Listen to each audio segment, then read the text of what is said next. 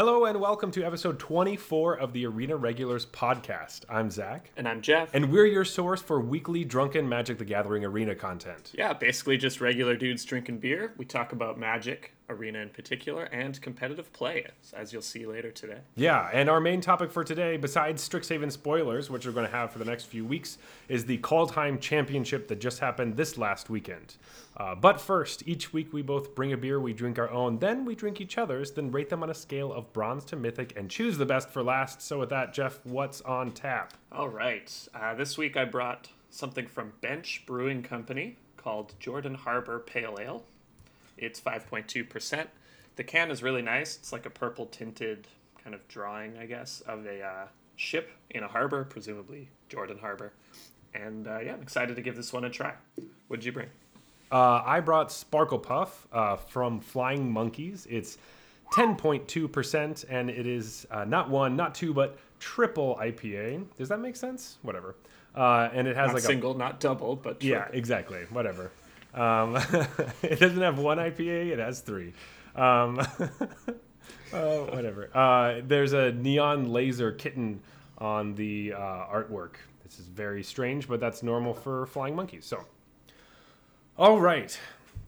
Whew, we got a lot of stuff to talk about this week. Holy moly. So much stuff. Holy yeah. shit. Okay, so in Magic News, everything happened. There's a ton of shit that happened, um, yeah. which is mainly going to be our uh, spoilers we're going to talk about. But the big thing was there's a surprise, and Arena is now on iOS, so I can finally play on my iPhone. Hooray! Yay! It's actually pretty sweet. I was very stoked because now I can just check the store by myself, and like if there's like, you know, free gems or something, and I wasn't planning on getting on that day, I don't have to open my computer. I can just be on the couch, and I'm like, boom, got my free gems.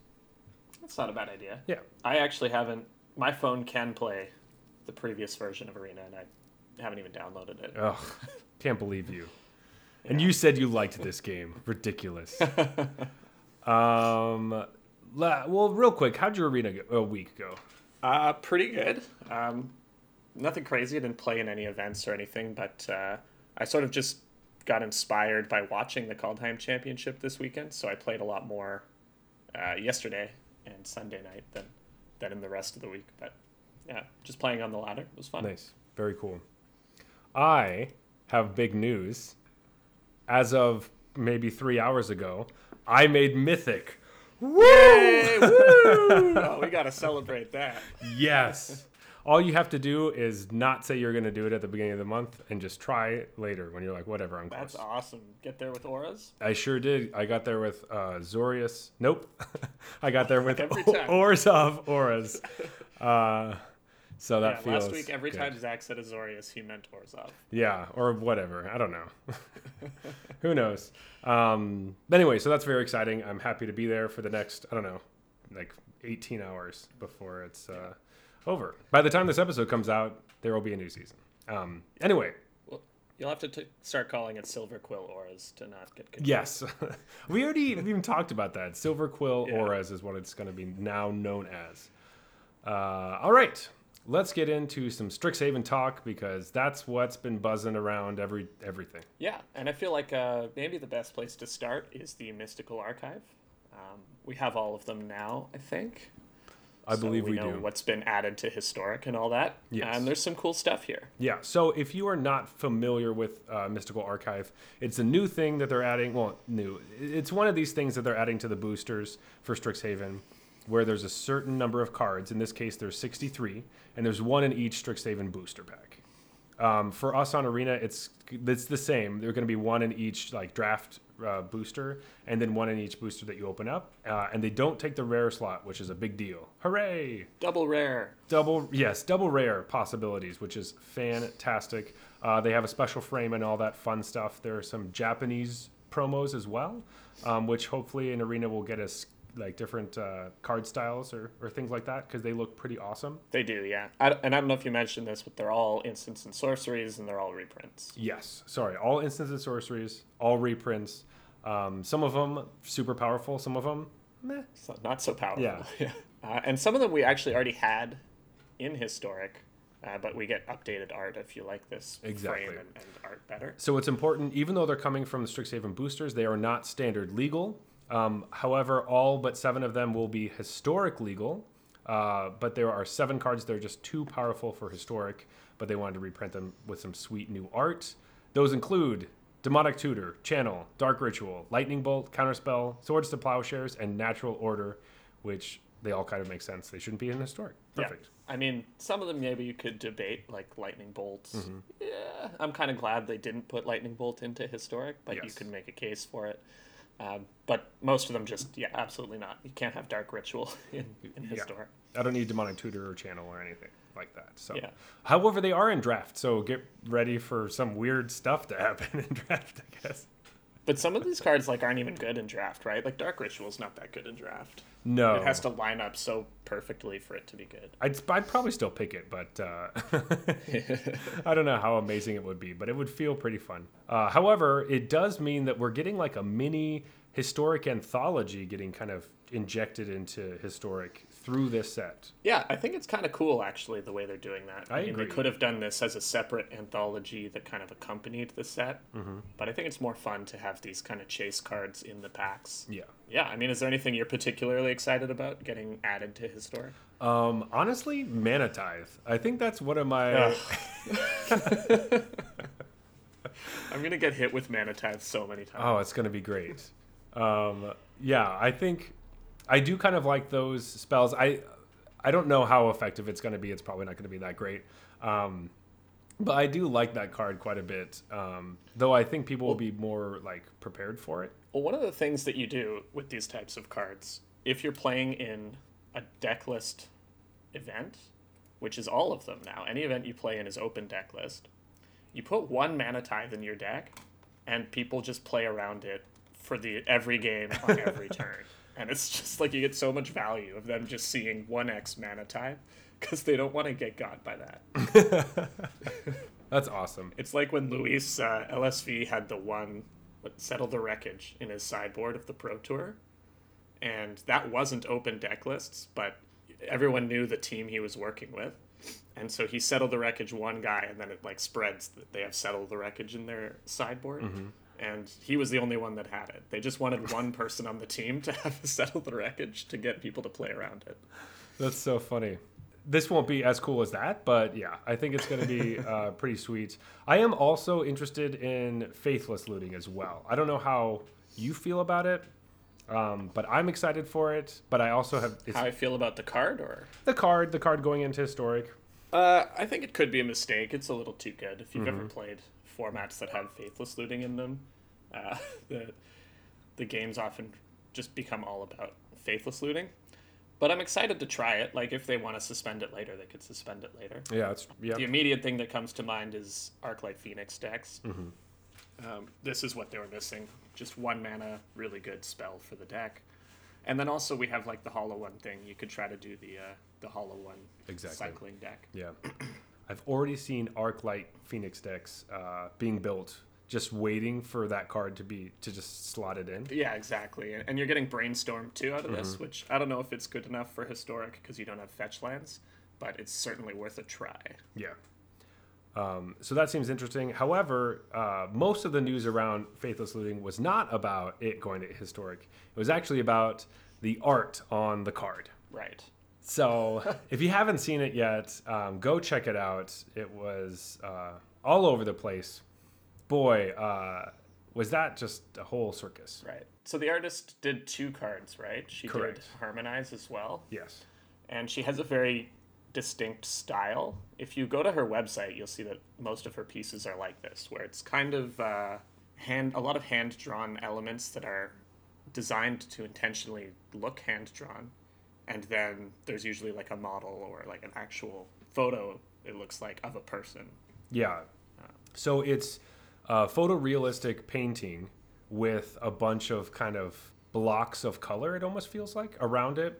Um, and if you go on their website, her name is Carly I, uh, Carly Majeur, I, I think is how you pronounce that. Um, don't quote me on that, but um, it's not even just like the art style, because people saw the Harmonized one and like don't even care about it. Um, but the Faithless Looting one really did something to a lot of people. it, it drew a lot of hate. A um, lot, a lot of hate. Um, I don't know why. I think it looks fine. I didn't love it when I first saw it. And when it first got spoiled, a lot of people were saying that it was photoshopped or it was like a fake card. And so that was the first kind of wave that it felt like what was happening. And everyone's like, there's no way they're putting Faithless Looting into Historic. This is fake. Someone just threw this together. And then slowly people started to realize it was real. And WotC had to be like, this is a real card. That's the real art. We're doing right. this. I personally don't love the art, but I also think it was ridiculous that people were in such like up in arms about it. But, you know, I'm always surprised when people do that. And I don't know why. They're always going to be mad about yeah. something. Yeah, I don't know. I, I think this art, it's it's different. You know, it's mm-hmm. not what Magic usually does. But I think it matches this frame. Like, the frame kind of looks a little, like, hand-drawn or thrown together. Yeah. Um, it has that aesthetic to it already. Like, there's no gradients in it, just solid colors. Yeah, and there's a lot of blocky stuff. Um, and yeah. also, like, over the years, Magic has had a lot of different types of art. And, um, you know, people always want to say, point at something and say, hey, this isn't a Magic card. When it's like, well... have you seen the art for Stasis? Like, that is, you know, very out there and yeah, different. Exactly. Uh, this also happened with Hushbringer. Um, you know, this is, people will, will be really upset about something.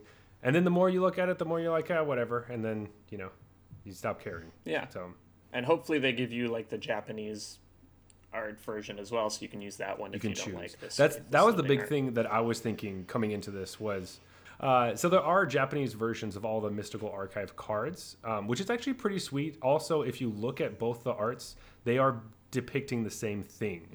Um, so in the oh, that's cool. The Faithless, I didn't notice that. Yeah. So the Faithless Looting one, um, it's a picture of this like shirtless figure, uh, kind of with some sort of dress or like cloak or whatever. But it's they're holding um, something that's on fire and pouring out something that kind of looks like blood. And then in the The Japanese one, it's the same thing, but a different style, but it has someone doing the same actions, um, wearing different clothes and stuff. But uh, it's actually pretty cool. The more you look at them side by side, you're like, it was very well put together. The way the art direction that they were going with is really cool.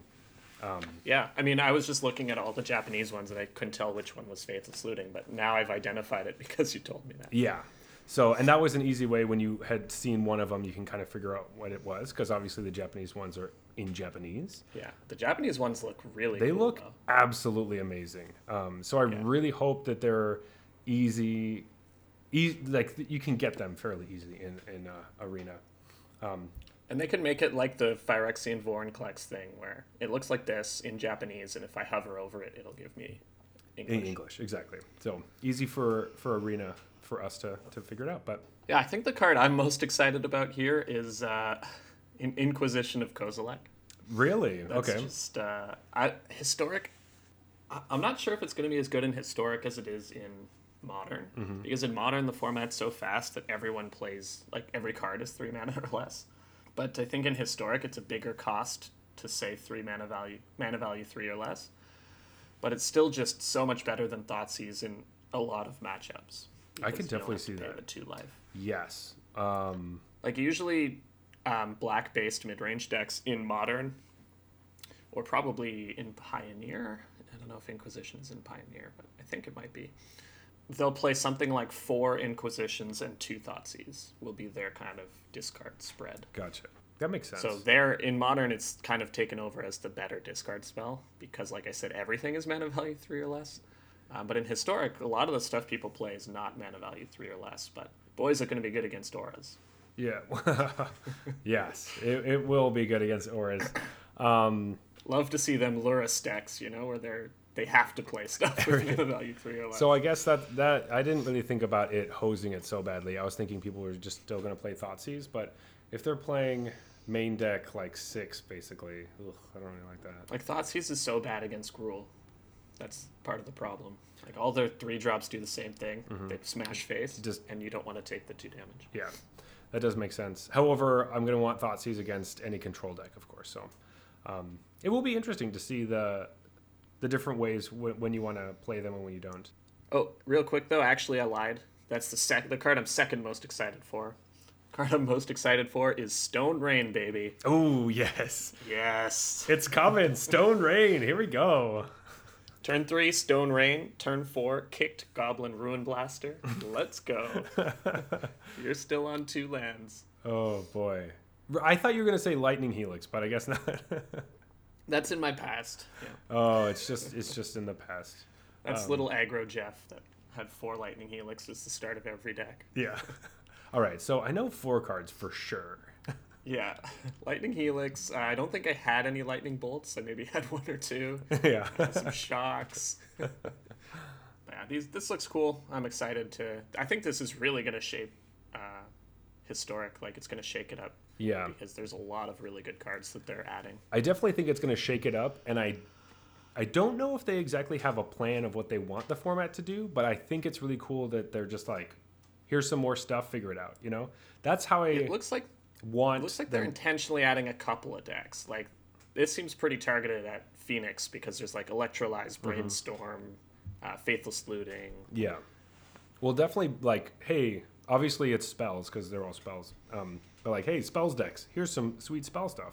Um, also, did you miss Storm? Here you go. Here's some Storm oh, cards. Oh, right, Storm. Yeah, I totally thought Storm the cards were not going to be allowed in Historic, but they yeah. are. All of a sudden, they're like, hey, here you go.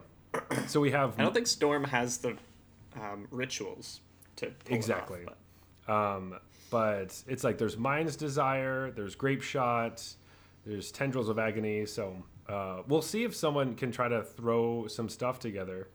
But they did, they are fulfilling the prophecy of Grinning Ignis uh, from Future Sight, which is that uh, three mana two two that you can pay one red to return it to uh, its owner's hand, and then you add the amount of mana that it costs right. to play it.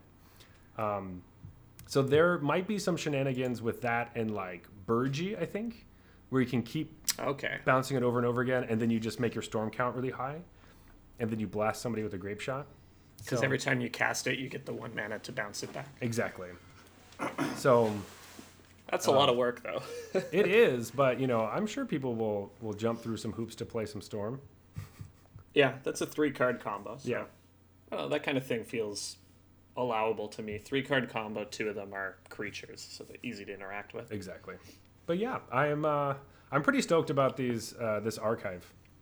They all look pretty awesome, and uh, yeah, I'm. Um, I think the biggest thing is that I I am really just really happy that there's one in each pack. You can get double rares. It's just going to be abundant. There has been some talk about uh, being frustrated that uh, a lot of them have been upshifted in rarity, so that you're going to have to tax your wild cards really heavily to get them. Um, but I think they're. You know, you're going to see them so commonly through your packs and in your drafts that uh, you'll be able to collect the ones that you want. Yeah, really cool idea. And uh, looks to me, just from looking at this list, uh, it seems like it was well executed. Absolutely. Yeah. I hope they do more of this. Um, I really enjoy, like, if every set now had, like, a Historic anthology just stapled to it, that'd be sick. Yeah, because that's kind of what's happening, right? It's like we release a new set. Uh, but we don't want to have to push the power level to make it relevant for Historic. So let's just staple some new cards to Historic. Yeah. At the same or, time. Hey, how do we make reprints for Commander players um, that they're doing in like packs? Like, oh, well, if we don't do a whole set that's just devoted to them, we can just staple some stuff into this set already, and then they'll just they'll buy the cards for that set, and then they get these other ones. It just seems like a win-win. I really like for it. For sure. Yeah. Every set that's might cool. be a bit much, but... Mm-hmm. You know, I wouldn't hate seeing more of this. You know, maybe like twice a year or something. Um, two mm-hmm. of the sets have it. That'd be that'd be pretty sweet. Like however often they normally do these Historic anthologies. Exactly. So just always do this instead. Yeah, it feels like we're getting uh, Historic is just kind of getting showered on right now, which is wonderful. I love that because Historic is great. Yeah, they need to make Jund Food not the obvious best deck, so gotta add some more stuff. Exactly. Just inject some things into there, so you'll. At least on the ladder, you'll play against different decks, which even today I was playing against a bunch of different stuff. With just people building decks, getting ready for these cards, you can tell like, oh, this deck, you're just waiting till this card comes out. So this is your version until then. Right, yeah. Um, which is pretty cool. But as far as like actual Strixhaven spoilers go. Yeah, Strixhaven proper now. Mm-hmm. It's the real new cards that are coming out. Um, wow. Also, we've had so many cards revealed. I know. It's because like, I think you told me that they're only doing two weeks of spoilers and then they're doing a week of, like, Commander Yeah, spoilers. So basically what... Um, okay, so I just wanted to have a, a mini, another mini rant. This It's not really a rant, but... Um, so last week I was kind of frustrated with how quickly spoilers uh, start for a new set, from another set ending and all this stuff. And then as soon as spoilers started, I was one hundred percent on board. I'm like... oh yeah, I cannot wait for these new cards. This is going to be so awesome. Cool. I was like, this is sweet. Let's go. Um, and, you know, I was dreading it for like a month coming up to this, knowing it was so early. And then I just get a little taste and I'm like, I'm all in, baby. Let's all go. All in. Yeah. Complete one eighty. So yeah, I I have completely changed. I haven't changed my mind because I know that when Strixhaven's towards the end and then uh, Forgotten Realms is going to come up, I'm going to start feeling like, oh no, it's too early, blah, blah. But it's just the cycle that happens four times a year, except for five for yeah. this year. But anyway, um, so. I'm looking forward to Forgotten Realms, though. So. I'm looking forward to everything. But right now. Not because I'm a D and D fan at all, but because I want them to, you know, give me more party stuff. Yeah, see if we can actually do party. That'd be cool. Yeah. Um, but anyway, as Strixhaven, before we get way off topic. So. Um, What was I even trying to talk about? Strixhaven. I don't know, but you were getting on a soapbox. I was, yeah, my soapbox was, uh, what was I going to say? That was so much preamble that you forgot what you were going to say. Maybe that's all I wanted to say. Uh, yeah. Anyway, I'm just pretty stoked for these uh, Strixhaven spoilers. Um, we've gotten to see, they've been kind of coming out with like college by college, it feels like. Um, yeah, not like totally. They're not sort of restricting themselves to that. Exactly. I think we got the uh, the Quandrix dragon today, even mm-hmm. though today was kind of, you know, unofficially Prismari day. Exactly. Yeah, and we also saw the Silverquill one earlier, um, mm-hmm. and some other stuff in like the announcement video and all those kinds of things. Um, but I will say that I have never been more excited for white and red cards. Oh man, Lorehold looks so awesome. This is a thing that's been happening on Twitter. Like everyone's just saying, wow, Lorehold looks great. Yeah, it looks really, really cool. Yeah, it's such a fresh take on red-white. So it's basically like graveyard themed. Yeah. Right? But it's done in a very red-white kind of history. It's all like art- artifacts, enchantment kind of stuff that you're digging up from your graveyard. And whenever, like, yeah. uh, there's a lot of effects that, like, when something gets exiled from your graveyard, you get to make something. And there's cards that, like, it's, uh, you know, a, a bear. It's like a two two for two. But then when it dies, you can pay five and exile it and make a three two later. It's like, oh, this yeah, is great. A, they're all spirits. It always makes a spirit and has yeah. a little bit of, like, spirit tribal. Because um, there's these weird, it, it kind of has this feel of, like, there are pieces of relics that get uh, found, and then there's a spirit that kind of links the pieces together, so it looks kind of like it did when it was alive, but now it's this weird spirit artifact thing. Um, I'm really digging it, and I am also really frustrated with everyone calling it Boros constantly. Already. Wow, these Boros Boros cards are so cool. I'm like, they're not... But they're not Boros it's so cards. So explicitly not Boros, right? All the it's cards not just aggro. Yeah, it's just like everyone. Man, that that Is It Dragon looks dope. I'm like, that Is It. There's no Is It Dragon. It's a Prismari dragon. It's in the title of the card. Why is this guy talking about Niv-Mizzet? That's yeah, weird. That's weird. Yeah, I don't know. Anyway, thing to be bringing up. Um, that's. I mean, that that irks me just a little bit, but obviously it doesn't matter that much because it is fun to be moving from a place where, hey, we named all the color pairs, all the three color things, all of it's named already, done. You know, kind of in that place where it feels almost stagnant. Um, and now we get to go to a new place where it's like, hey, those color pairs can also have different things that go, you know, different attributes that they have. So instead of like being military and attacking all the time, we get to be these other people uh, that still feel like the colors, but they're doing something different. I really love what's going on. And uh, I cannot wait for more stuff like this to be evolved. Like, if we get to go back and see what Grixis could be different, like three-color stuff, all the shards, all the clans, if they change, it just opens up a whole new world. We are going into a new age, and I'm I'm on board. For sure. Let's let's get to some cards, man, mm-hmm. from Lorehold. Let's do it. Uh, one that I think is particularly cool and uh, kind of shows off this the whole theme of it. Is Lorehold Excavation. So this is an enchantment for red and a white. It says at the beginning of your end step, mill a card. If a land card was milled, you gain one life. Otherwise, it deals one to each opponent. And then it has an activated ability, five, exile a creature card from your graveyard to create a tapped three two red and white spirit creature token. So this is like a graveyard engine card, which are always my, my favorite. Mm-hmm. My favorite cards, but it's in red-white. It costs red-white. That's I just think that's so cool, and it feels very red and white. It does. Um, because it it gains life, it does deal damage, it's making creatures and milling cards. It's, I don't know. Although I will say I find this art very concerning. Concerning? So if you look... Yeah, if you look closely in the background, right at the back of this art, there's something that should remind you of Kozilek. Oh. And if you start seeing that, you'll see in a lot of Lorehold cards there are Kozilek-like symbols Things. going on. And the archive has Inquisition of Kozilek in it. Oh, you're right. This mountain has some Kozilek stuff. I didn't notice that before. Uh-oh. Yeah, so I'm pretty concerned that Eldrazi have something to do with Strixhaven. Weird. I wonder... I hate Eldrazi so, so much. Oh, um, I do like going to different places and maybe seeing, oh, they've... You know what it could be? Like, obviously the Lorehold know about ancient things. Maybe they, like, mm-hmm. dug up some remains or, like, found a book or something that was about Eldrazi, and they just started, like, worshipping it almost. Yeah, that could be so cool. I looked into this actually right before the show. Oh, interesting. I was noticing it. And there's uh, a tweet on Twitter that says, uh, basically, wow, there's a lot of, like, even in the dragon's art, you can see Kozilek stuff in the background. Mm-hmm. So I just searched on Twitter, like, Kozilek Lorehold, and I got a tweet that was saying, oh, there's a lot of Kozilek stuff in Lorehold. And uh, Gavin Verhey responded, like, oh, I'm sure it's nothing. Oh, so that all man. but confirms it for me.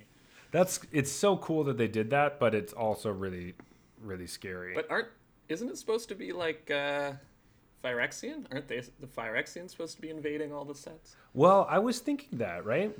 So obviously we had um, Vorinclex and Kaldheim, so we are expecting to see, like maybe we're we're waiting for a spoiler for one of the other Praetors, kind of right. That's what we were, we were thinking, right?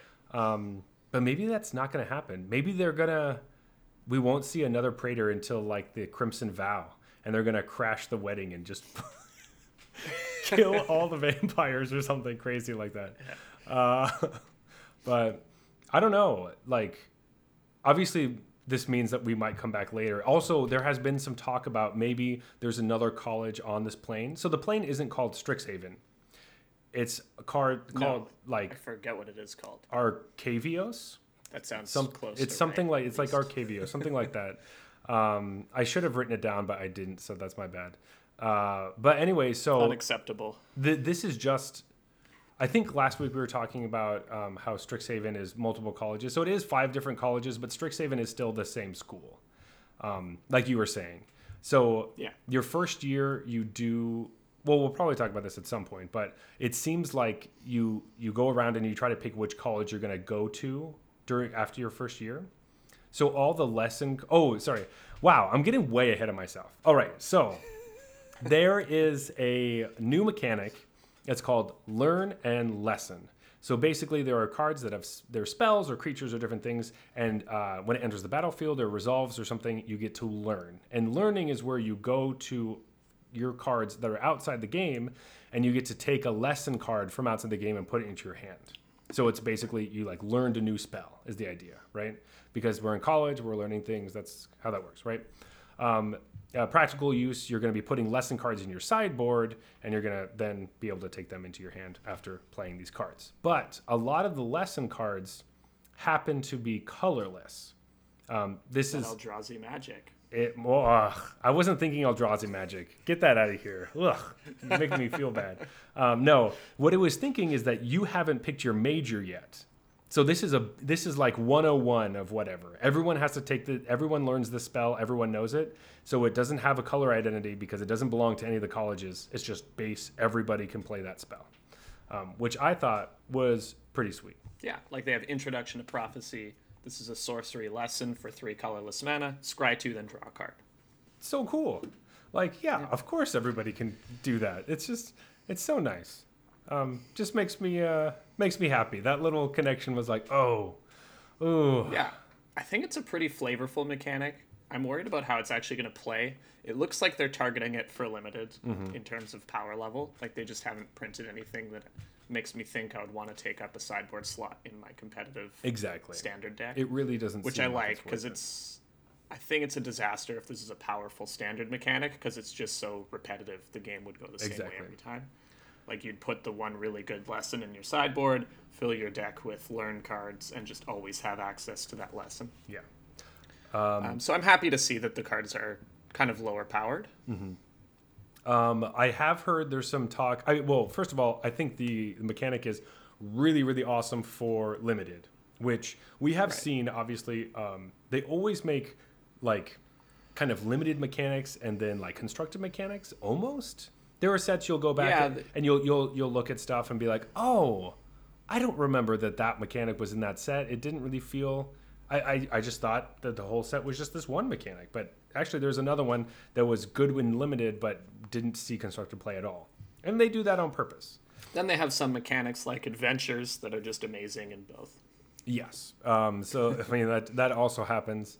Um, but I, yeah, so I'm not expecting learn and lesson to be something that we see a lot of constructed, but, um, if you're playing in limited, it's going to be really sweet and, uh, actually best of one, uh, which is its own type of format. But there is a lot of talk of if there's some stuff that's good enough, best of having learn and lesson and best of one is kind of like being able to sideboard in your game where you wouldn't be able to sideboard most of the time. Yeah. So we'll see if that actually happens, but. Now, the other big picture thing that I noticed about this set, and it is tied to learn and lesson, is I find that they're they're going a little too hard with the like cards that are named after uh, school things. Okay. You know, like uh, you got stuff like, okay, sure, eager first year, professor of symbology or whatever, but then there's some, let's see if I can find a good example. You mean like, like some of these campus spells guide? In Prismari, culmination of studies. Uh, See, I'm telling you though, like okay, so this is a green one. It's field trip, where field you trip, yeah, yeah, where you search for a forest and put it on the battlefield, and then you learn. Um, oh, this is the one that I found egregious. Sorry to interrupt, but I just saw it. Multiple choice. I love that card. Are you kidding? I thought multiple choice was hilarious.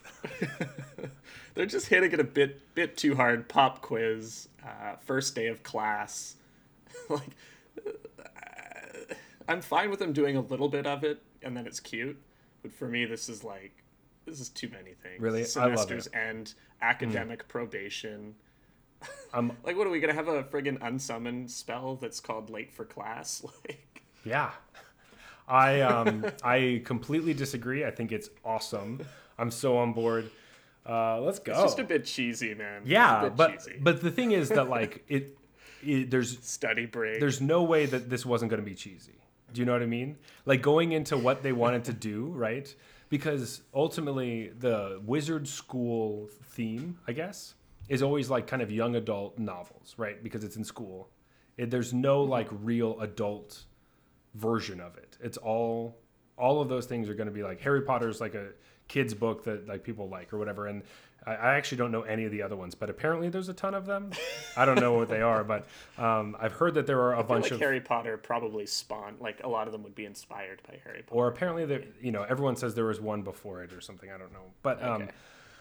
But to me all those feel fairly like, you know, cheeky and stuff, but that's part of the fun of it. um And I am super down for it. It doesn't bother me one bit. Um, I think it's fun. Pop quiz is hilarious. I think I was just reading the spoilers, and there were like six of them in a row. And you're just like, like okay, oh, come on. on. uh, I do get that. Um, you know, you want it to be different. I like all the, uh, there's the legendary two the M D F Cs that are all deans. So it's the dean of yes. chaos or the dean of... whatever of order, and then you mean wizards like attempt to fit as much text on a single card as possible. Yeah, basically. All those cards have two complicated cards on like on each side. The card is. I'm going to tell you something. Um, preparing for this episode, I didn't read a single one of those. Not even one. I have no idea what they do. How could you, man? You yeah. wouldn't have time. Yeah, it's so hard. There's so many cards that ha- like came out, and those were some of the first ones. I was like, whoa, no, I'm done. I'm.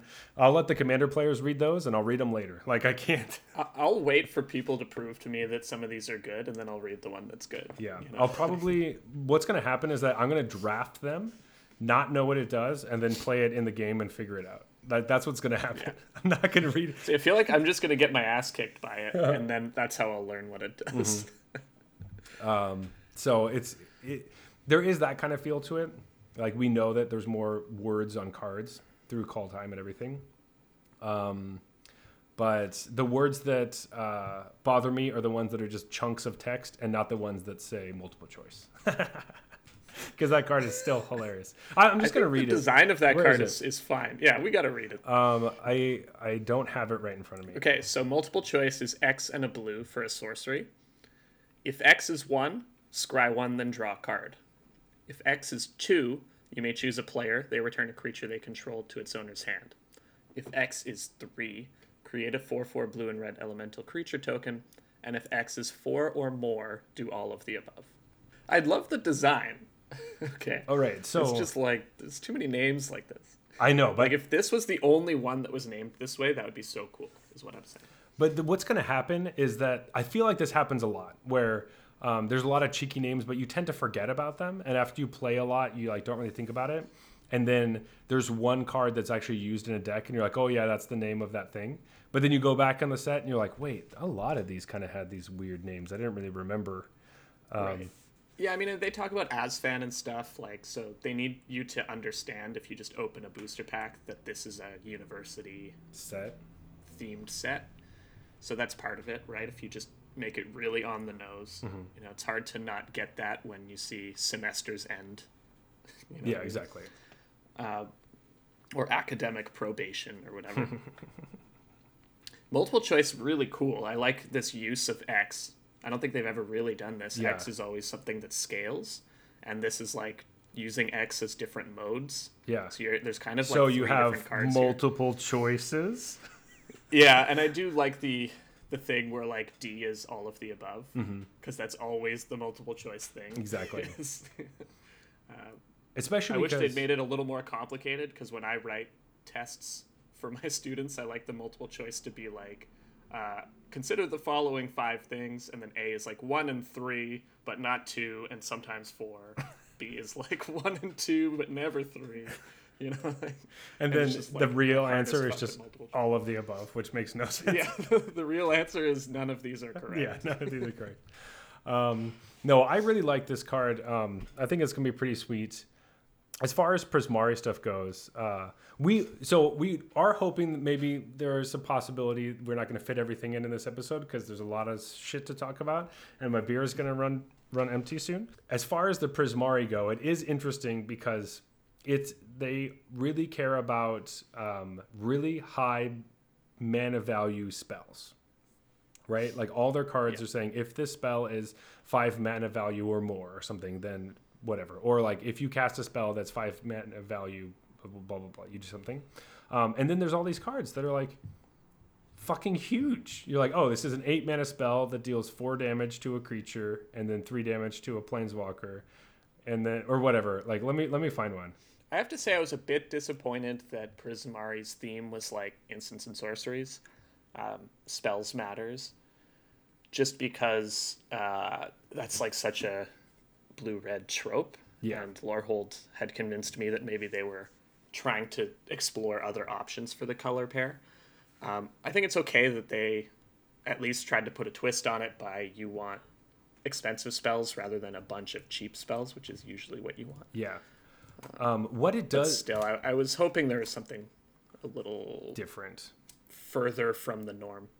Yeah, I mean, like, it does remind me of... Um, honestly, it reminds me of the, the good old days, man. Like when I was playing when I was a kid, they remind me of uh, Scourge or Scourge cards and uh, Kamigawa cards, because the mana value is just so high. I'm like, holy crap, what does this spell do? Oh, not a ton, but it costs a lot.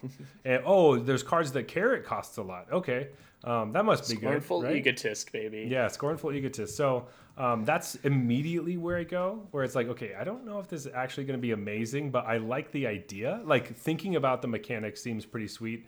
In uh, it actually playing out um, never seemed to work out for me, but I also was like, you know, a child at the time.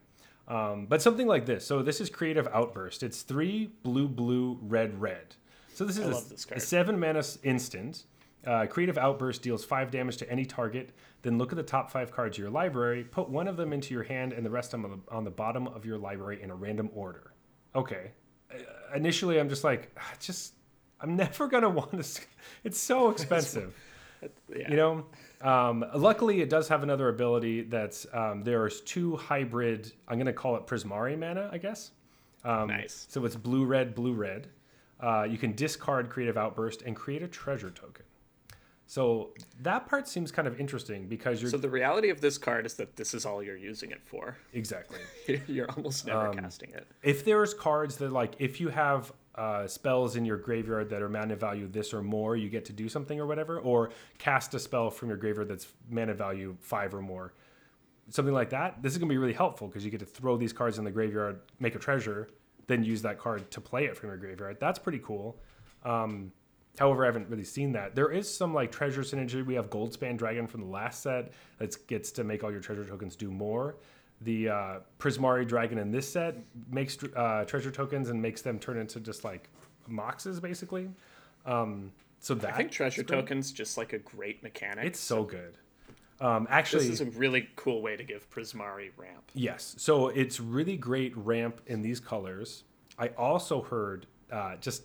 some things that might be interesting. There were someone on Twitter was talking about how they're really hoping that the treasure tokens for Prismari will actually be like uh, paintings, or maybe like, I guess it'd be like Ooh. a painting, yeah.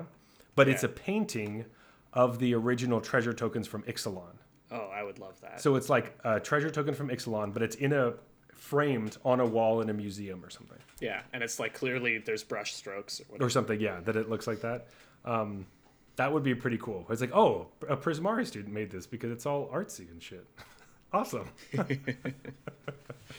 Especially because, yeah. so it, it has the feeling of, okay, so you could either do the real, really creative thing and spend all your mana and your energy into making this cool um, spell, or you can just sell out and give it to somebody else and take some money.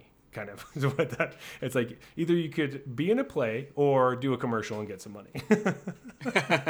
sell out sell out Ooh. That's what it feels like, um which, you know, I like the feel of it. I just don't know if it's going to work in the game very well, but um as far as card design, I think it's cool, um but we'll see how it actually plays out. Yeah, and, and like I don't want to oversell, you know. I think a lot of these Prismari cards are really cool. I think Lorehold just set such a high bar for me. Mm-hmm. And then when the Prismari stuff came out, I'm like, ah, oh, instants and sorceries. Yeah, they really started super high. But a lot of the cards are, are really cool. Yeah, I think they're super cool. Um, I do feel like we've been talking about this for quite a while. I also realized my beer is completely empty. I'm out of beer. Yeah, I think we need to go to a beer break, and we'll we'll figure out what we talk about after this. I don't really know. Okay. Yeah, Jeff forgot to crack his beer on uh, on tape again. I got too excited. Yep, classic Jeff. Gets too excited. Um, anyway, so now I'm drinking Jordan Harbor Pale Ale. Yeah, and I got this friggin' Sparkle Puff Triple I P A. That's right. Not one, not two, but triple I P A. Whatever. All right, so... We are going to just stop that on Strixhaven stuff for now because, um, well, you know, we're going to be talking about that for a long time, and we got to space it out. There's a ton of I stuff. I feel like I could out. just talk about it for another three hours. So. Yeah, and we might at some point do that and then let you yeah. listen to it. Um, but that day is not today. Uh, we uh, Today, we are going to talk about the Kaldheim Championship. Yeah, so the, this past weekend there was the Kaldheim Championship tournament. Uh These really are kind of the modern equivalent of, of what we had before as a pro tour. It's a tournament where there's M P L players, there's rivals players, and there's challengers, so mm-hmm. players who are in neither league. And you get a kind of small bonus, I would say, uh, for M P L or rivals in the league standings if you do well. Yes. Um, so it's it's kind of more a tournament that is for its own merits, rather, but it does have some impact on league play. Yeah. So um, the maximum points a uh, league player could get is four points, um, and that's basically getting into the top eight, essentially. Right. Is is where you get four points. But most of it is like challengers are trying to uh, do well in this tournament, because then it qualifies them into the tournaments that slowly get you into rivals and then into the M P L, and if you can win worlds and all that kind of stuff. So exactly, yeah. It is a big way for um, everyone else to, well, you know, mix mix up the people. Obviously, right now it kind of feels like the M P L and rivals have their, like, I don't know, crew, and it's like, this is them for the season, which is true, but it will be changing next year. Nobody's um, safe. Nobody well, is safe except Paulo, Gabe, Gabe, uh, Andre, Andre, and Brad. And Brad. Currently. Yeah, those are the only safe ones. Yeah. Um, so anyway, uh, but some interesting stuff happened. Um, a quick run, uh, run view. A quick whatever. Well, I don't know what. Classic I'm saying. Run view. Yeah, I just had a ten percent beer. Whatever. Yeah. I don't care. Anyway, so the championship was a three-day event, um, Friday, Saturday, Sunday. It was a split of Standard and Historic. There were fifteen rounds of Swiss on Friday and Saturday, seven rounds of Standard, eight of Historic, and then the top eight was Standard. Um, as always, we do our fantasy drafting, and we made teams for the event. Please remember that these teams we had for this last weekend will also be rolling over into the league weekend, which is coming up not this weekend, but the next weekend, I believe. So we are keeping the same teams for that, but we're going to choose new meta next week. Uh, so tune in for that next week. Anyway, bring it on. Yeah. Um, as usual, we, we pick three M P L players and four rivals players for our teams. Um, but before we talk about those, I just want to remind everyone that all the information that we are getting for this breakdown that we're going to go through right now to tell you what happened, if you missed everything, because you might have. Um, hopefully you got to watch some of it, but maybe you didn't watch any of it and don't even know who won. We're going to tell you right now. Um, anyway, if you want to get this information, the best places are on Twitter at, uh, there's Ball Lightning, has the best player scores, and then M T G Data is really great for metagame. Those are places you should absolutely be following on Twitter. Uh, and also when uh, there's another championship coming up, everything gets run through M T G Melee. So check there. You can see standings, deck lists, all that kind of stuff. Um, we're not sponsored by any of these people. We just really like them. Open to it, though. Uh, yeah, if anyone wants to sponsor us, hit us up on Twitter and Instagram at Arena Regulars. That'd be great. Uh, but let's get into this. Maybe we should just talk about the tournament really, really quickly, right? Yeah, so I actually watched a lot of it. Um, kind of had it on in the background most of the weekend and then tuned in explicitly for... for some matches, and I think overall it was a great event. Um, I think one of the most uh, telling things uh, that I find really interesting, and M T G Data actually posted this, is that uh, the M P L players really dominated this event. They did. I, I saw that as well. There's a nice, uh, there's a good breakdown of it. Yeah, so I have it here. Um, the M P L players, so there's twenty-four of the... Uh, however many players were in this event, looks like two hundred eleven maybe. Um, so twenty-four of them are in the M P L. And the M P L players across their three hundred ten matches had a fifty-nine point seven percent win rate. They were sixty percent against rivals players and sixty-one point six percent against Challenger, uh, which means, you know, they only kind of lost to other M P L players. Yeah. And of course, half the top eight was M P L players. Yes. So uh, the top eight was um, Shahar Shenhar, which is awesome. I was M P L. Super stoked to see him. M P L. Um, Riku Kumagai, Andrew Cuneo. M P L. M P L. Javier Dominguez. M P L. Arna Hushambeth. Challenger. Challenger. Um, Noriyuki Mori. Challenger. Challenger. And then we have Shota Yasuoka and Gregor Kowalski. Rivals. Rivals. So really stacked. Um, and, I mean, spoiler alert, there's no spoilers in sports. But Arna Hushambeth took it down, man. Challenger taking it down again. Yeah. That's so, now the second event in a row that was won by a challenger. Yeah, so we had Brad Barkley won the um, Zendikar Rising Championship, and now Arna Hushambeth has won the Kaldheim Championship, playing Dimir Rogues in the top eight. And what was what was the deck they played in Historic? Maybe oh, who cares? Um, yeah, Silverquill like Auras.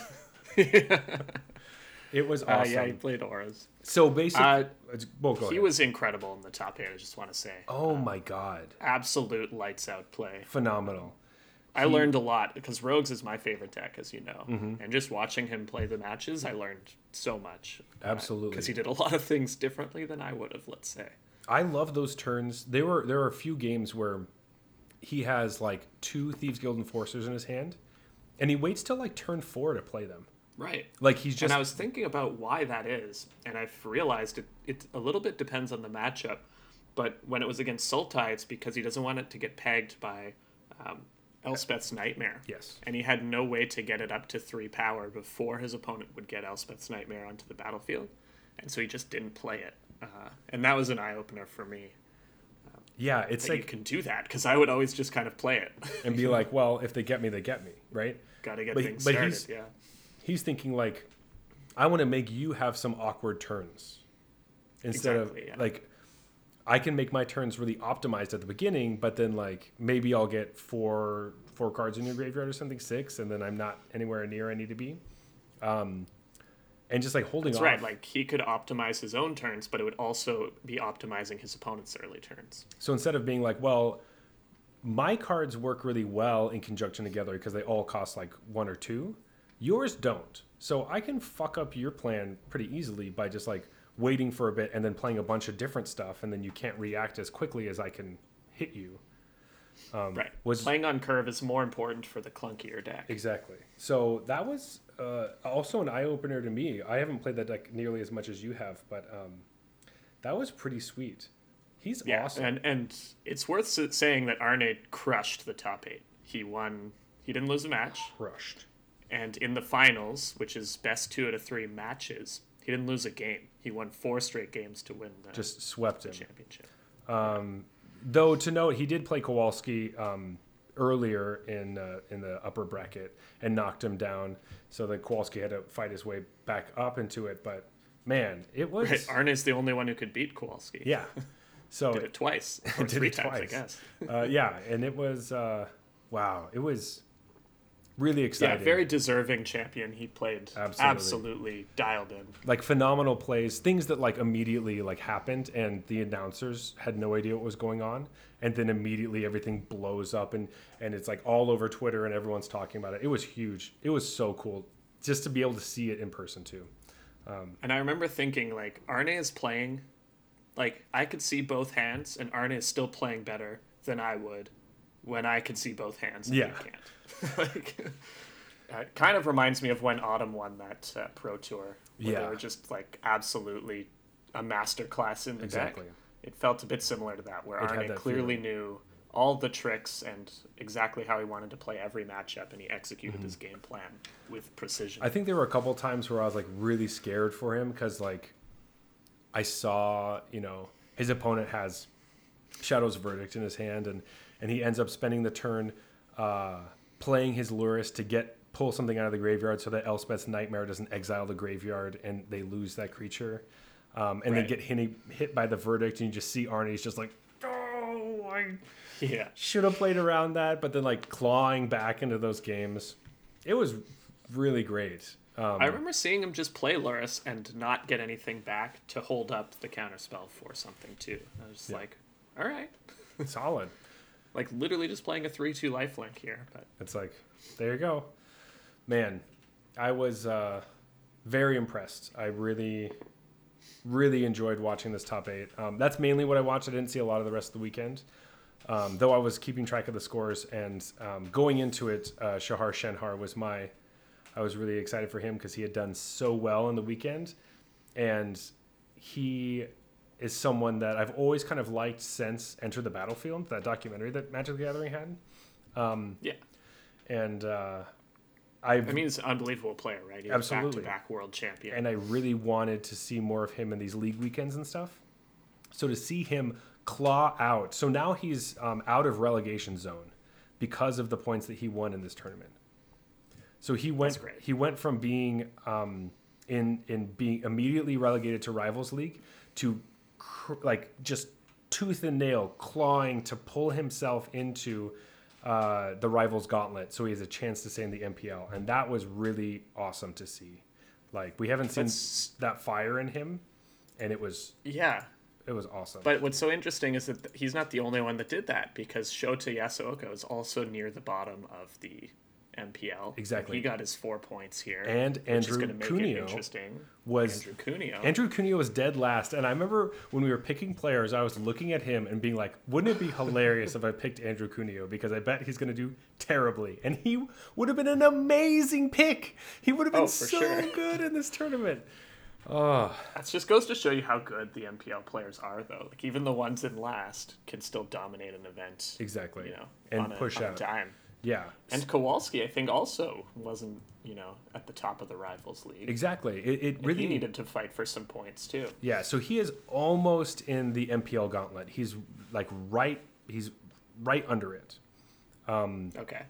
Tied with uh, Alexander Hain, who is above him uh, for tiebreaker reasons, but. Man, it uh, it was an eventful weekend, and it was just really fantastic to see. Um, do you think we should get into some of our fantasy uh, fantasy nonsense that we do? Yeah, I think just before that, though, maybe we should talk about uh, what happened to Shahar. Oh, that would be um, a bummer if we forgot that, but it was a bummer of a fucking time to watch. Holy shit. Yeah, so basically uh, Shahar Shanhar was playing against Gregor Szkowalski in the... Uh, in the lower bracket, in the top eight, uh, to move on, obviously. I think the winner would get to play against Javier Dominguez. Um, no, they were going to play against, um, sorry. Oh, Nori- Noriyuki Mori. Amori, yeah. Right, yes. And so what happened is, uh, well, game one happens. I believe Gregorsh won mm-hmm. the, yes. that game. And then they go to play game two. Now, in game two, um, essentially Shahar... navigates to a situation where he's going to win. Um, basically, Gregorsh did manage to resolve Emergent Ultimatum, but he was at two, and Shahar had Clothis on the battlefield.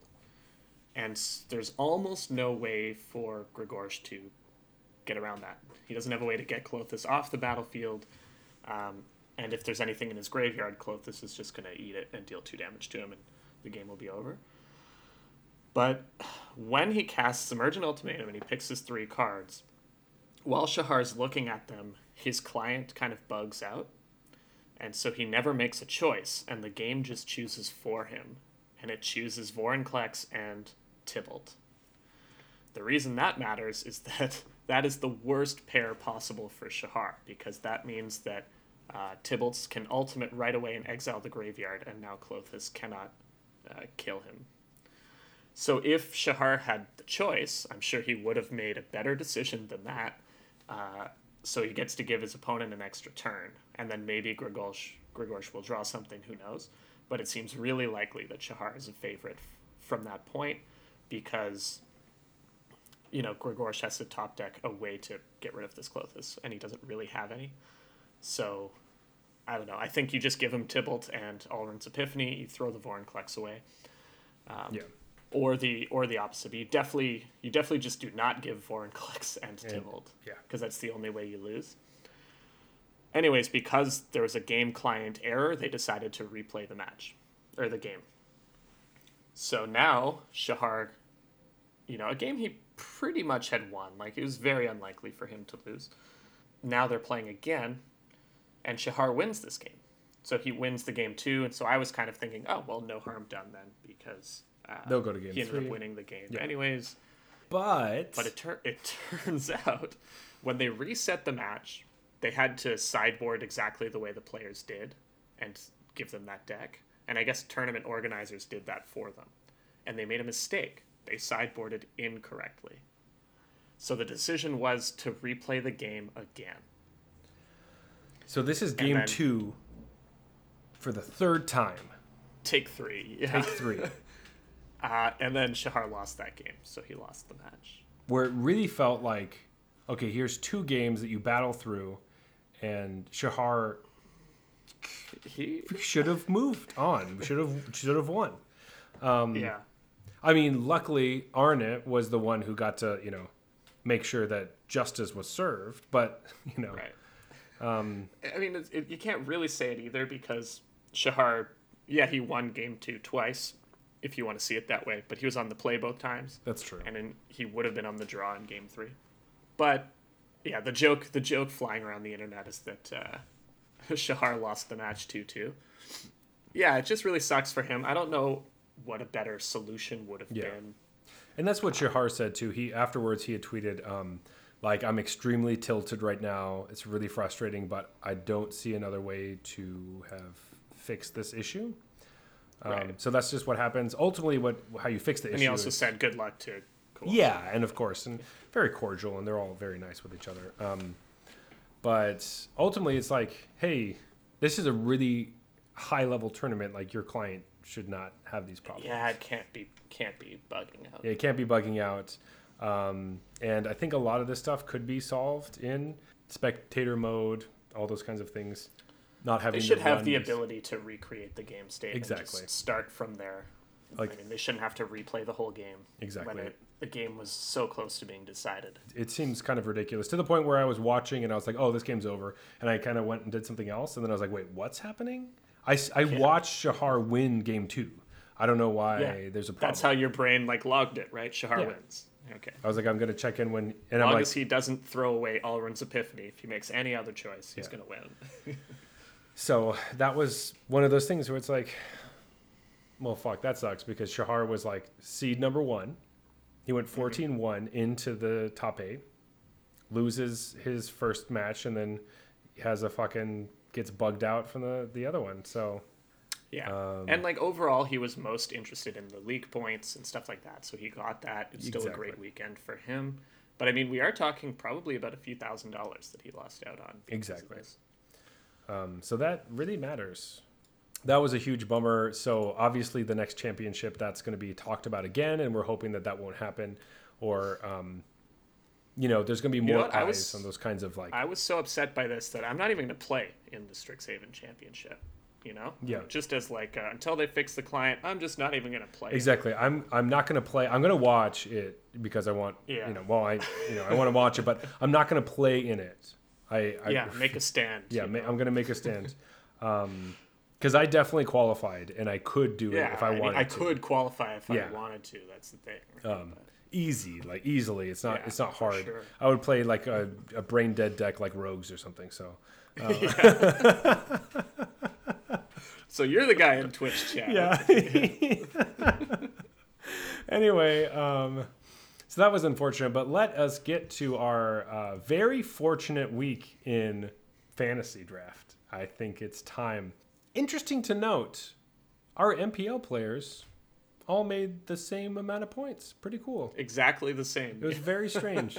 Um, like I, my first pick got the same number of points as your first pick. My yeah. second pick got the same number of points as your second pick. It was very funny. And and the funny thing is that our first, second, and third picks, um, it just, the picks, or the, the points go higher in that order. So right. yeah. fucking bummer for like uh, P V and uh, Gabe, right? Like, I was tweeting you all weekend being like, hey, Gabe is not doing really well. I don't think he's going to make day two. This sucks. I'm going to lose this week because my first pick bombed. Good thing P V also bombed. And I was like, don't worry about it because in, you know, an extremely rare event, Paulo Vitor Rosa lost some games of Magic and did well. Not make day two. So uh, for the M P L, uh, basically my team, Gabriel Nassif, Seth Manfield, and Autumn Burchett. Uh, Gabe Nassif got three points, Seth Manfield got eight points, and Autumn Burchett got nine points. Whew. Coming in hot. Thank you, thank yeah. you. My team, P V D D R, three points, Brad Nelson, eight points, and Reed Duke, nine points. Hilarious. Um, just, you know, we've never seen that. It's, it's, it was a very lucky that um, bo- both of our first picks just kind of like crapped out, because if you, you know, if yours was on fire or anything, it uh, would have changed some things. Well, it turns out that P V, I think, kind of threw the event so that he could reveal his card on air. Because if he was in the top eight, he wouldn't have been able to do that. That is true. Yeah, so over the weekend, um, because uh, Paolo was the winner of the Worlds last year, uh, he got a card with his face on it, which is awesome. It's just the fucking coolest thing. Um, Javier Dominguez has Fervent Champion. Fervent Champion. So now Paolo got to reveal his card, and over the weekend they were slowly revealing parts of it. So it's like... I thought that was fun. That was fun. So it was like the name of the card, and then like the mana cost, and then like what it was, and whatever. Like it started with the art, right? Like No, I think I, I, I saw a frame that said Elite Spellbinder oh, first. Oh, okay. okay. And I was like, it's a white card that's called Elite Spellbinder, and that's all I saw. I was like... Okay, okay. That's pretty cool. That was on his Twitter. I guess the art's kind of the big drop. And then the art was really hey, big. And so you saw that. And then during the top eight, they said what it does. So that's actually a card we did not talk about, um, which I don't know if we should talk about it right now, but... Nah, we'll save that. We'll save that. If you haven't seen it, uh, don't check it out because we'll tell you about it much later. The um, art is great, though. It looks, it looks just like him. It looks just like him. And um, it actually was funny. Uh, he had mentioned that he'd asked the artist to make some changes to make him look a little skinnier because when right. he won Worlds, he was like thirty pounds heavier than he is right now and than he is usually. It's just like his the heaviest he's ever been in his life. And he's right. like, please, can you just make it look like I do now or like I did before? But like that time, for whatever reason, I was just much heavier than, than other times, which I one hundred percent get. I'm like, every time I see those pictures, I'm like, wow, he does look bigger than he usually does. Like, for sure, he, yeah. So... Uh, he's not a big guy. He's not clear. Yeah, like, he's yeah. he's not a big guy, um, but he looks great, and uh, I love that they put a little bit of silver streaks in his hair. Makes him look very noble. I know. I saw that too. It's kind of that, yeah, like silver fox. It's cool. So it, it definitely feels like you're gonna. It's what Paolo's gonna look like in the future when he gets a little bit older. It's gonna be pretty yeah. pretty sweet. Uh, watch out, ladies. I don't know. I think he's married, Zach. So calm down. I mean, like, okay, not watch out, ladies. Ladies, get ready to be, I don't know. Never mind, not even ready ladies. To play some three Sorry, ones, yeah. just like people. People get ready for yeah. a really good-looking Paolo because whoever is attracted to Paolo could be more attracted to Paolo. I don't know. Whatever. Okay. okay, fuck you. Being weird. Um, let's move to the rivals. Uh, so um, this is where things get hot because we are really close. Hotter than Paolo. So right now, yeah, right. Hotter than like old man Paolo. Um, so basically we're tied at twenty points at this point uh, because our M P L numbers are the same. However, um, wow, I was just thinking, man, I made some really good draft decisions. You know, I was just thinking about it and I was like, you know what? I'm worried about this player and his team. I really don't think they're going to do very well. I shouldn't pick Stanislav Sivka. And boy, was I right. Holy shit. Jesus, how did you peg that, man? He's like one of the best players in the world. How many wins? You're like, you know what? I'm not picking him. I'm not picking him. He's, no se- way. He's in second. I'm not going to pick him. I think he's going to do really badly. And what did he get, Jeff? What? You know, one match win. This is unbelievable. This is like the worst he's ever done. It's really bad. Um, it must be, I'm in second place. I don't really need the points. If I lose, I lose. I don't really care. Um, that's fine. Yeah, I mean, sometimes that just happens, right? Even the it best does. Players just lose sometimes. And that's what we're seeing the... in some of these these players, right? Um, and, like, why Arne Hushinbet could win the whole thing because he's a challenger, and that's why we saw Brad as well, because they have so much they're fighting for. And M P L is like, I, you know, I don't have to – there isn't as much fire in me as there once was.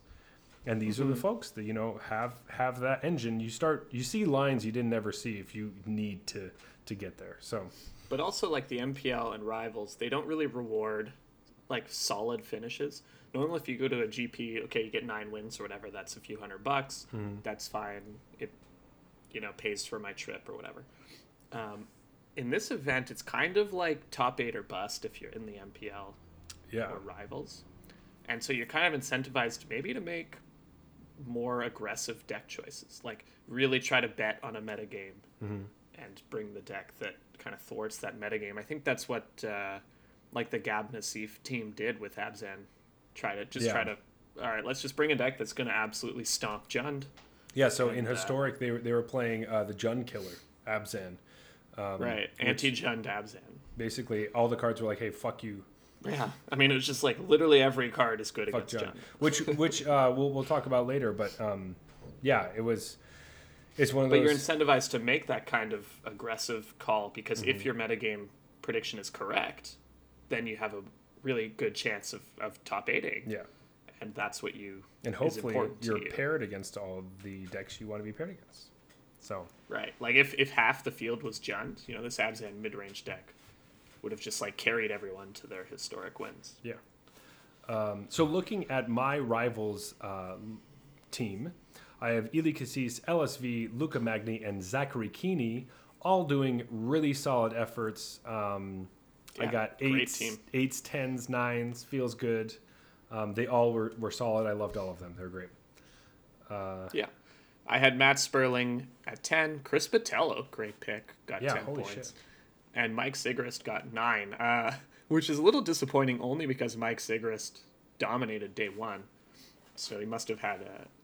You know, rough an underwhelming two. day two. Mm-hmm. Um, and then Stan, Stanislav Sivka got just one point. Really, really uh, fallen over. I don't I don't know what it was. I didn't go back and look at all the... Well, what's interesting is like I picked Brad and Stan, so they test together. You'll see that they have the yeah. same decks. They brought Sultimatum and, and Azorius Control. Mm-hmm. Um, and I picked them because they're so good at metagaming. Like Stan is, is amazing at deck building and Brad is, is amazing at predicting the metagame and yeah. bringing the right deck to the event. But what's interesting is I kind of hate both decks they brought. So as soon as I saw that they decided on Sultimatum, which I think is probably the most overrated deck in Standard, like it never does much better than fifty percent, mm-hmm. but it's still the most popular deck every time. Uh, and Azorius Control, which uh, I know it won last time, but I kind of think it sucks. Uh, so I was I was like ready for... I, I like hitched my wagon to a team because of their deck choice.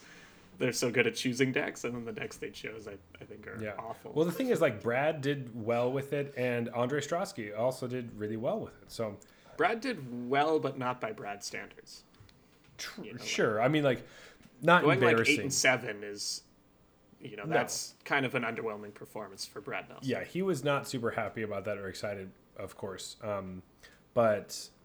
I'm, I'm he just missed the mark on getting any M P L points. Yeah, but I'm mainly thinking, like, you know... As a, as, it wasn't Stanislav Sivka. You know, one point is so rough. Like that. That's yeah, close to just like. Just wasn't wasn't his day. It's almost like week. Martin Yuza territory. You know what I'm saying? Oh, jeez. uh, Martin Yuza is also he. He's great though. Um, oh, I, he's such an unbelievable player. Absolutely. Also, he retweeted me recently, so I like him now. Oh, okay. Now we're now we're on the Martin train here. um, but anyway, so going into uh, metagame, it looks like I am right in the lead. Feels good. This Finally. is where I've been. Yeah, you've been. You're up what? Like, basically, you're up uh, one good player.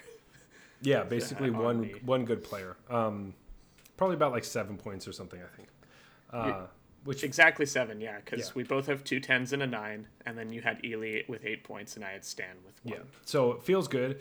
I, I'm feeling pretty solid. Uh, then metagame. All right, so I always fuck up metagame, right? I'm like, ooh. This is usually where I clean up. Yeah, I'm like, ooh, I usually just pick something fucking stupid, and it's horrible, but not this time, buddy. I'm really yeah. proud of our standard picks, though. I'm, like, this is kind oh, of unreal. So...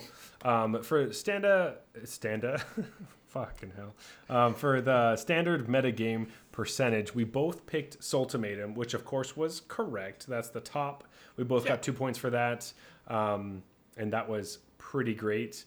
Our top performing standard deck was really interesting. This was a deck that I, it, if you listen to the episode last week, it took me a long time to get here, but I said Gruul Adventures, which ended up being the correct pick by a, about two points. Um, I think yeah, the, the actual... two percent better. Yeah, a couple percent. Um, Gruul Adventures was fifty-nine point three percent against the field. Uh, Which is unreal, by the way. It's very good. fifty-nine point three And uh, you picked Temur Adventures, which was fifty-seven point four So I did win the top performing deck, and I did beat you, so that's four points for me. But that was pretty but crazy. We picked the top two decks. We did. By a lot, too. By like, a lot. Gruul is fifty-nine Three, Temur was fifty-seven point four and the next highest was Rogues at fifty-two point eight That's crazy. Nearly five percent up. Yeah, and so, once again, like you said, Sultimatum was fifty point three percent. It's like fifty percent. So it's always hovering around fifty percent, and then everyone just picks it anyways. Exactly. So, I mean, that was pretty great. I'm feeling like we, like, for not playing in the tournament, we spiked it pretty well. We nailed that metagame, man. Uh, I'm, I'm, I'm shocked that uh, that like Gruul Adventures did better than Temur Adventures. Well, yeah, I'm obviously shocked by that because I picked Temur. Mm-hmm. But I mean, no, I think. I didn't even know if enough people would bring Gruul. That was kind of my concern with choosing Gruul. Yeah. Um, and it turns out seven people brought it, right? So yeah. Uh, so there are seven decks. It is kind of a small sample size, but it had such polarizing matchups. It's just one hundred percent against Sultai, one hundred percent against Rogues, yeah, and then mediocre in every other matchup. But it, those matchups carried it so hard that it got to nearly a sixty percent yeah. win rate. Whew! Feel good about that. Yeah. Wow, that's probably... I, I think that might be the first time that I I really beat you. I was so that. confident with Temur. I, I know. Was like, I was like, the, the popular decks are going to be Sultai, Temur, and Mono Red. And Temur destroys Mono Red and is fine against Sultai. So it's kind of the best choice. And I was thinking... And I was so confident in that. Gruul is great against Sultai. And then you said Temur Adventure. I was like, ooh, Temur Adventure sounds better. And I was like, fuck, I picked the wrong deck. And all weekend I was like, why did I pick Gruul? That was so stupid. No one's going to bring that deck. And I ended up winning. And I feel so good about it. That's great. As soon as I looked at this matrix, I saw Temur Adventure's fifty-seven point four. I was like, yeah! And, and then, then I like scroll down to Gruul. I was like, wait, fifty-nine? No! Fuck. Um, that was crazy. But yeah, I mean, look at Temur. They they have positive matchups literally in every single matchup. They have two fi- matchups that were fifty percent, Sultai and Naya. And, you know, like I was saying, I, I feel like it's close against Sultai. But every other matchup is positive. Yes. Yeah. Reminds me of when Rogues just dominated the tournament where every matchup was positive. It was good, yeah. So we might be seeing more um, Temur stuff from this matrix. I could see more people being interested in Uh, Temur because the sample sample size was bigger and the matchups were better, um, so that might be more of a thing. But Jeff, do you want to bring us home with the historic metagame? Yeah. So this is where I embarrassed myself. Uh, so all right. To be fair, in the meta percentage, I was just tired of us always picking the same deck. Yes. I was fairly confident that Jund Food was going to be the most popular deck, um, but I felt like there was an outside chance that people switch back. You were th- you were throwing me a bone a little bit there, I think. I'm kind of glad I didn't lose by, so spoiler, I lose. Um, I didn't lose by just four points from this matchup. I lost by a lot more than that, so it's yeah. okay. Uh, I picked Jund Company. You picked Jund Food. Jund Food was the runaway. Uh, I think at twenty-six point five percent of people brought Jund Food. Yeah. Uh, and next highest was Orzhov Auras at fourteen point seven percent. Ooh, yeah. baby. Uh, so you get four points there. And the top performance, I picked Goblins. Now, I did acknowledge that Goblins was a risky pick. You did. I think I even said it's either going to be like the worst deck or the best deck. It's on tape. Uh, it turns out it was the worst deck. It... Uh, of all of the decks that are named and not like the other category, it was the worst performing deck at forty-four percent win rate, or forty-four point two. Uh, so that was the best choice. You picked Jund Company, which was the, looks like, third best deck uh, at fifty-five percent. Third or fourth, actually, um, because the best deck was Abzan Midrange. Oh, I, I at, didn't see Boros cycling there. Yeah, yeah, yeah. So Abzan, fourth best deck. Yeah, yeah. Abzan Midrange was the best. Jund Company was uh, fifty-five percent, which is, you know, just better than you, so I get to snag my my sweet two points. Uh, rounding us out, uh, I got that nice sixty-nine points. Yeah, buddy. Uh, and then uh, Jeff, fifty-two. Fifty-two. Me. All right, so which is, which is a really important number because we'll talk about it in a minute. We will. If... Um, we will talk about that in a minute. Um, but I would just like to say the score is now two to three. I I am the. I prefer to think of it as three to two, but. Well, you know, you always say your your score first, right? That's like a rule. Yeah. Um, but I would like to say I am the champion of championships. Too bad it's there's true. more. I win the league yeah. weekends and you win the championships. I wish there were more championships and not more league weekends. That'd be really great. Um, yeah. but I guess I'm more of a challenger mind and you are more of a pro mind. So that probably says some bad stuff about me. But anyway... Um, I think we, the important thing was you didn't pick Rakdos. I did not pick Rakdos. However, I probably should have picked Azorius Auras. Just, I mean, uh, Orzhov Auras.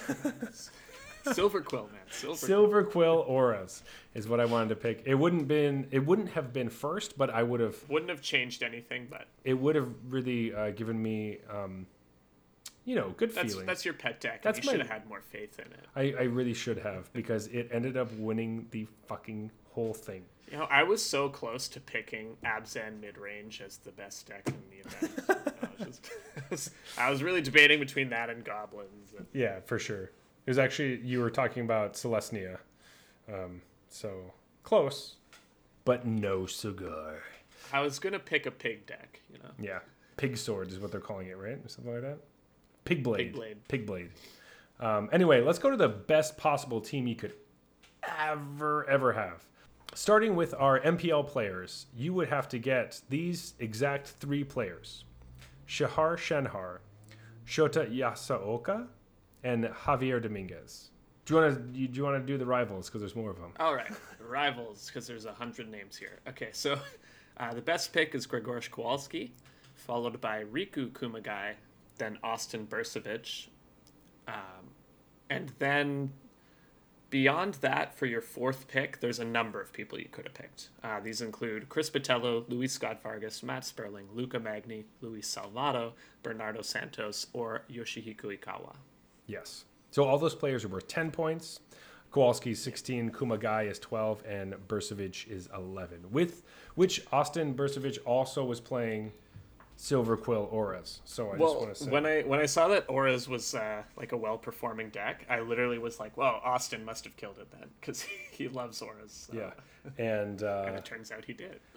He was one of those players where, you know, on Twitter he had said something where he was like, "Oh, you know, someone had posted an article saying these are the best decks in Historic, the the, the ten best decks in Historic," and he's like, "Wow, great." That I registered a list that's not on the top ten, and I'm playing Luris in both formats. And I was like, ooh.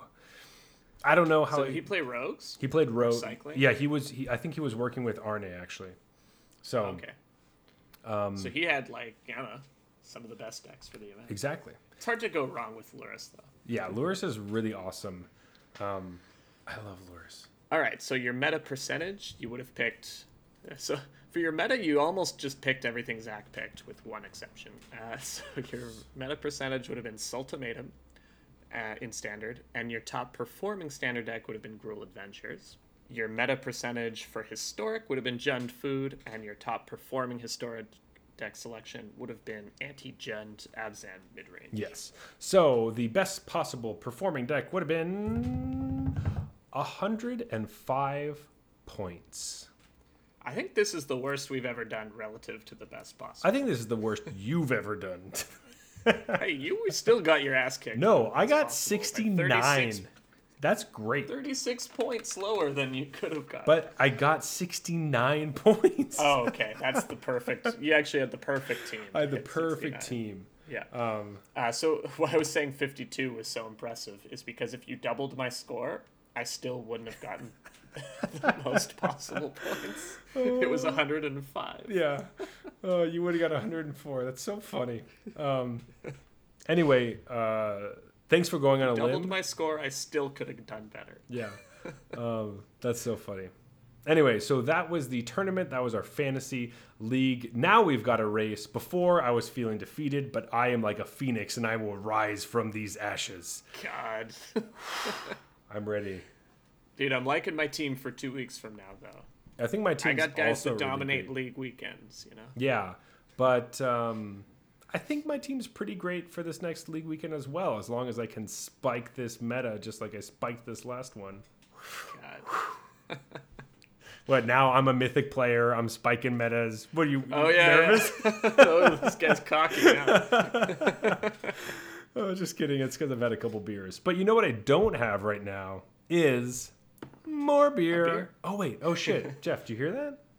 I think that's last call. Hey. Oh, now I hear it. I think it's time for our last call. B-b-b-b-beers. Three, two, one. Hey. Yep. All right. There we picked go. our own beer. Makes, picked our own. Makes sense. Um. Yeah, I did like the uh, the Jordan Harbor, but I there's the Sparkle Puff. I don't know. It it didn't feel as like, hey, I'm gonna punch you right in your face like I thought it was going to, and I uh, I liked it quite a bit. So. All right, so let's start with that then. Let's let's yeah. talk about Sparkle let's Puff. Just jump right into it. Um, it definitely feels very alcohol-y. Obviously, it's ten point two percent, but um, yeah, it doesn't. Uh, it, it tastes a lot smoother than that, in my opinion. Like I don't, I'm not super overpowered. Yeah, uh, I agree, uh, and that's what I don't like about it. When I have a triple I P A, you know, I want it to kind of assault my senses at first until I adapt to it. I think of it in the same vein as I like Russian Imperial Stouts. You know, if your first sip doesn't kind of overwhelm you, I'm immediately less interested in it. Interesting. Um, in, in my, uh, like I've said before, I P As are not uh, exactly my favorite, and the super hoppy stuff I don't really care for. Mm-hmm. Um, so usually doubles and triples are going to be higher in alcohol, so sometimes the alcohol overpowers some of the other flavors, and I prefer that. And it feels really big-bodied and uh, like round and kind of smooth because of that. And this is what that's feeling like to me. Um, yeah, I mean, often like the higher the higher octane beers do taste smoother because yeah. the hops is kind of balanced out by mm-hmm. the high alcohol content. So um, I like it. I think it's uh, it's nice, very palatable. Um, I'm just going to jump straight to it, though it's probably uh, very solid platinum. Okay. I uh, I was going to give this one gold. Wow. Yeah. All right. That's fine. That's just not really what I'm looking for out of a triple I P A. Um, I don't know, just didn't didn't wow me. Yeah, I thought it was uh, uh, better than I thought. I was I was uh, worried about it a little bit going into it, and um, it feels very digestible. Um, it uh, it's what I'm looking for if I want something big, and it's uh, not going to kill me. All right, let's keep it trucking. Uh, Jordan Harbor. Yeah, Jordan Harbor Pale Ale. Uh, I mean, part of the reason I picked this is because, I don't know, I feel like everything is an I P A or a stout or like something special. Yeah. And and this is nice not when special? See, when I just see, like, this is just an ale. Like, mm-hmm. let's just make a solid ale that tastes good. And, you know, we're not putting, I don't know, some sort of weird fruit you've never heard of in it, exactly. like to try to get your attention. You know, we're just making an ale. Yeah, and uh, I appreciate that. So that's why I picked it up, because it's it's been hard for me to get that at my local liquor store. It's always like, you know, they're not that big, so they always have to passion stock fruit peach sour. Ex- yeah, exactly. Mm-hmm. Yeah. Totally. And when I saw this, I was like, ah, it's just a fucking ale. Yes, mm-hmm. like let's get that. Totally. Uh, and I think it's pretty good. It delivers on that promise. Um, mm-hmm. I don't think it's, you know, blowing my mind. Yeah. But. Um, yeah, I thought it was solid. Like, I, um, there's some good qualities about it. Uh, though I wasn't really wowed by it. I, you know, I did like it though. It was, it was, it was fine. Um, I just don't think I'm going to remember it. Uh, and I'll, that's why I'm going to give it gold. I think that I'm just yeah, gonna... it's not like my go-to ale. Yeah. You know, there there are other uh, places that brew the same kind of thing, exactly, with a little more finesse, I think. But uh, but it was a uh, it was tasty.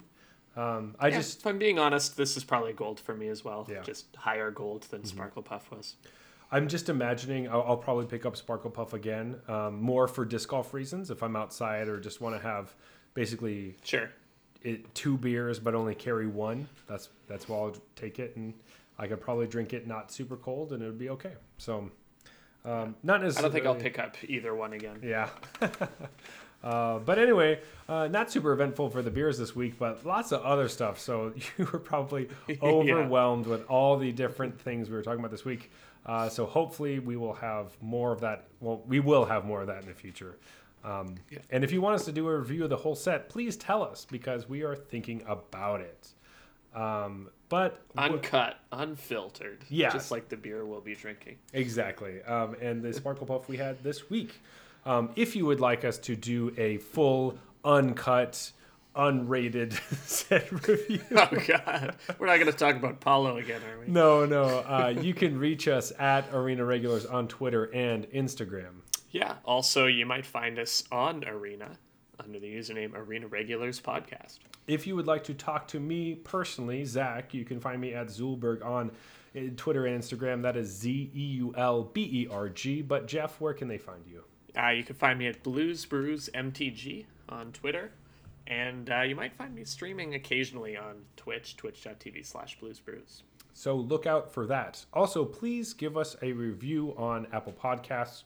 Follow us on Spotify, iTunes, anywhere that you are listening to us right now.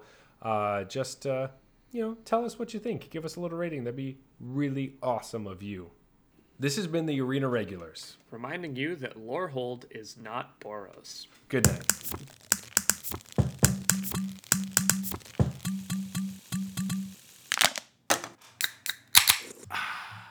All right, that's fine.